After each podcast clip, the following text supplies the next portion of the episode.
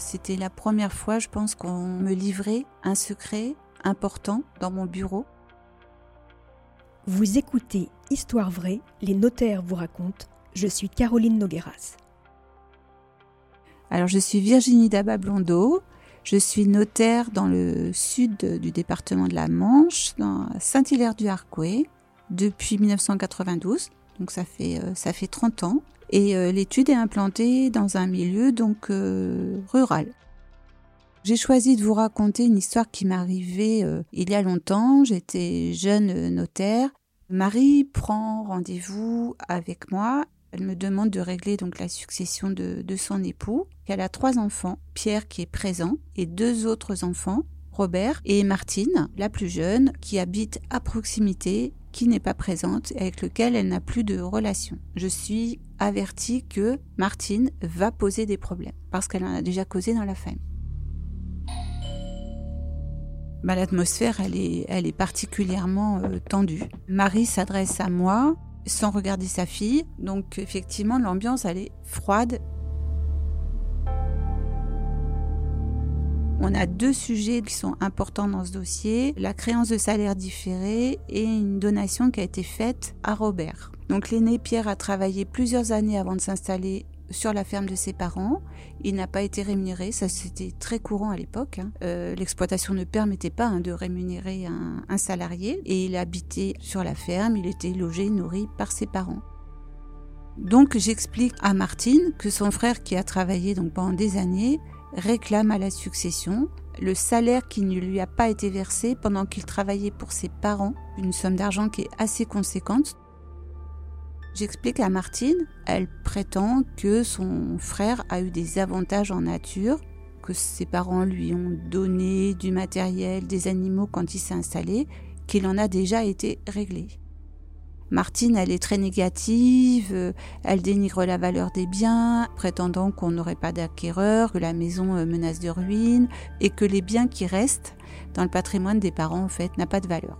Elle reproche à son frère de ne pas avoir euh, entretenu une maison qui, pour le coup, ben, c'est sûr, est dégradé. Alors ils essaient de, lui répondre. C'est facile que tu dis ça parce que tu n'étais pas là. Alors euh, peut-être tu as des reproches à nous faire, mais on t'a pas vu beaucoup chez les parents. Si tu voulais garder la maison en état, tu aurais pu t'en préoccuper avant. Euh, nous, on avait autre chose à faire. Pierre, il avait son exploitation, il a construit une maison neuve à côté, Robert, il a rénové une autre maison. Et à partir de ce moment-là, Martine ne donne plus de réponse, ne donne, alors évidemment, aucun signe de vie à sa mère ni à ses frères, mais elle ne me répond plus.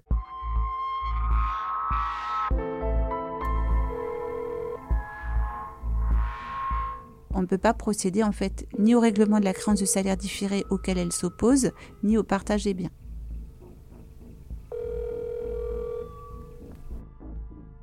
Quelques années après, euh, Marie décède.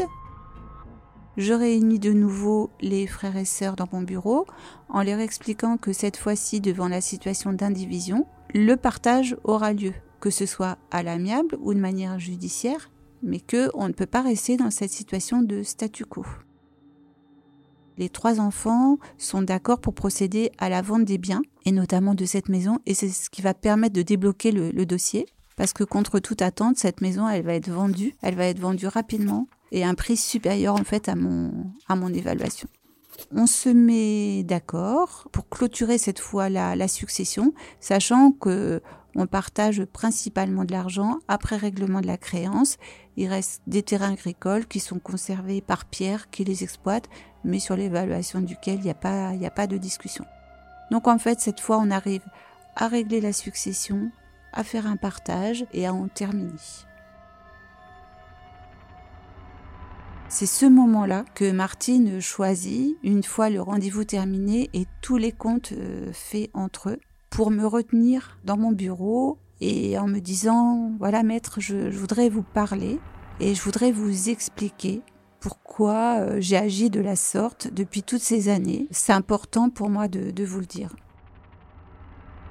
Donc, euh, on s'isole un petit peu. Elle me regarde et elle me dit euh, Je voulais vous dire que si je suis euh, tellement euh, en colère, si j'en veux à mes frères et si j'ai eu autant de mal à accepter de régler les successions, c'est parce que lorsque j'étais enfant, lorsque j'étais jeune, ma mère ne m'aimait pas, elle me battait et elle m'a enfermée à plusieurs reprises dans la cave de la maison. Parfois pendant plusieurs jours, sans manger, avec un peu d'eau, un peu de pain. Mes frères, mon père, tout le monde le savait, et mes frères ne m'ont jamais défendu. Et c'est pour cette raison que je ne voulais recevoir aucun bien de la part de ma famille. La question que je lui pose, c'est de savoir qui est au courant. Et euh, elle me dit que je suis la première personne à qui elle en parle. Je dis, vous vivez depuis tout ce temps avec ça Je dis, parce que ce sont des faits graves dont vous me parlez. Hein. C'est de la maltraitance, c'est de la violence, c'est grave, c'est lourd. Et là, elle me dit qu'effectivement, elle n'en a, a jamais parlé euh, à personne sa souffrance, elle est tangible, elle est, elle est palpable et on voit que c'est une femme qui a à la fois porté euh, ce secret, mais voilà, ça a eu des conséquences dans sa vie, forcément dans sa vie d'adulte. Et moi, la femme que, que je vois effectivement, qui en plus euh, pas sous son meilleur jour, hein, parce que désagréable avec ses frères, ben en fait, c'est une femme qui a beaucoup souffert. Martine a revu ses deux frères, Pierre et Robert, dans un climat peut-être plus apaisé et chacun en fait a évoqué les violences qu'il a subies et la peur qu'ils avaient eux-mêmes, les jeunes garçons de leur mère, qui les a frappés également.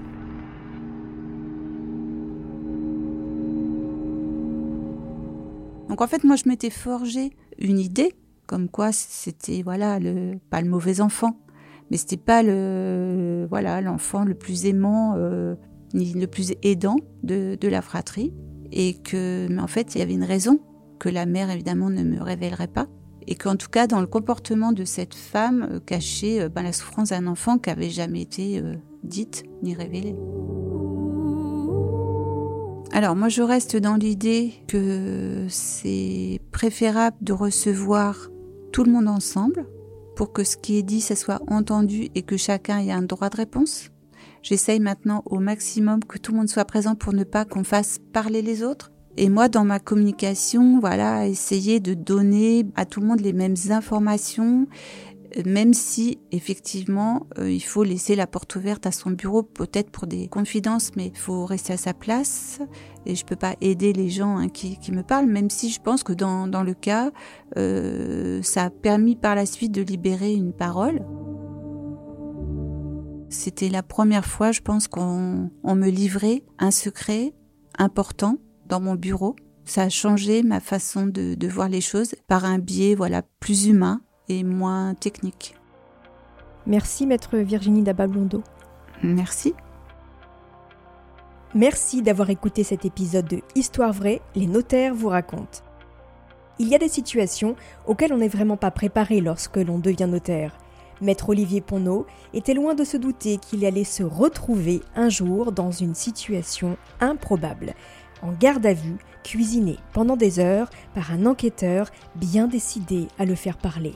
C'est l'histoire incroyable que vous allez découvrir dans le prochain épisode. En attendant, n'hésitez pas à mettre des commentaires ou des étoiles sur vos applis de podcast préférés.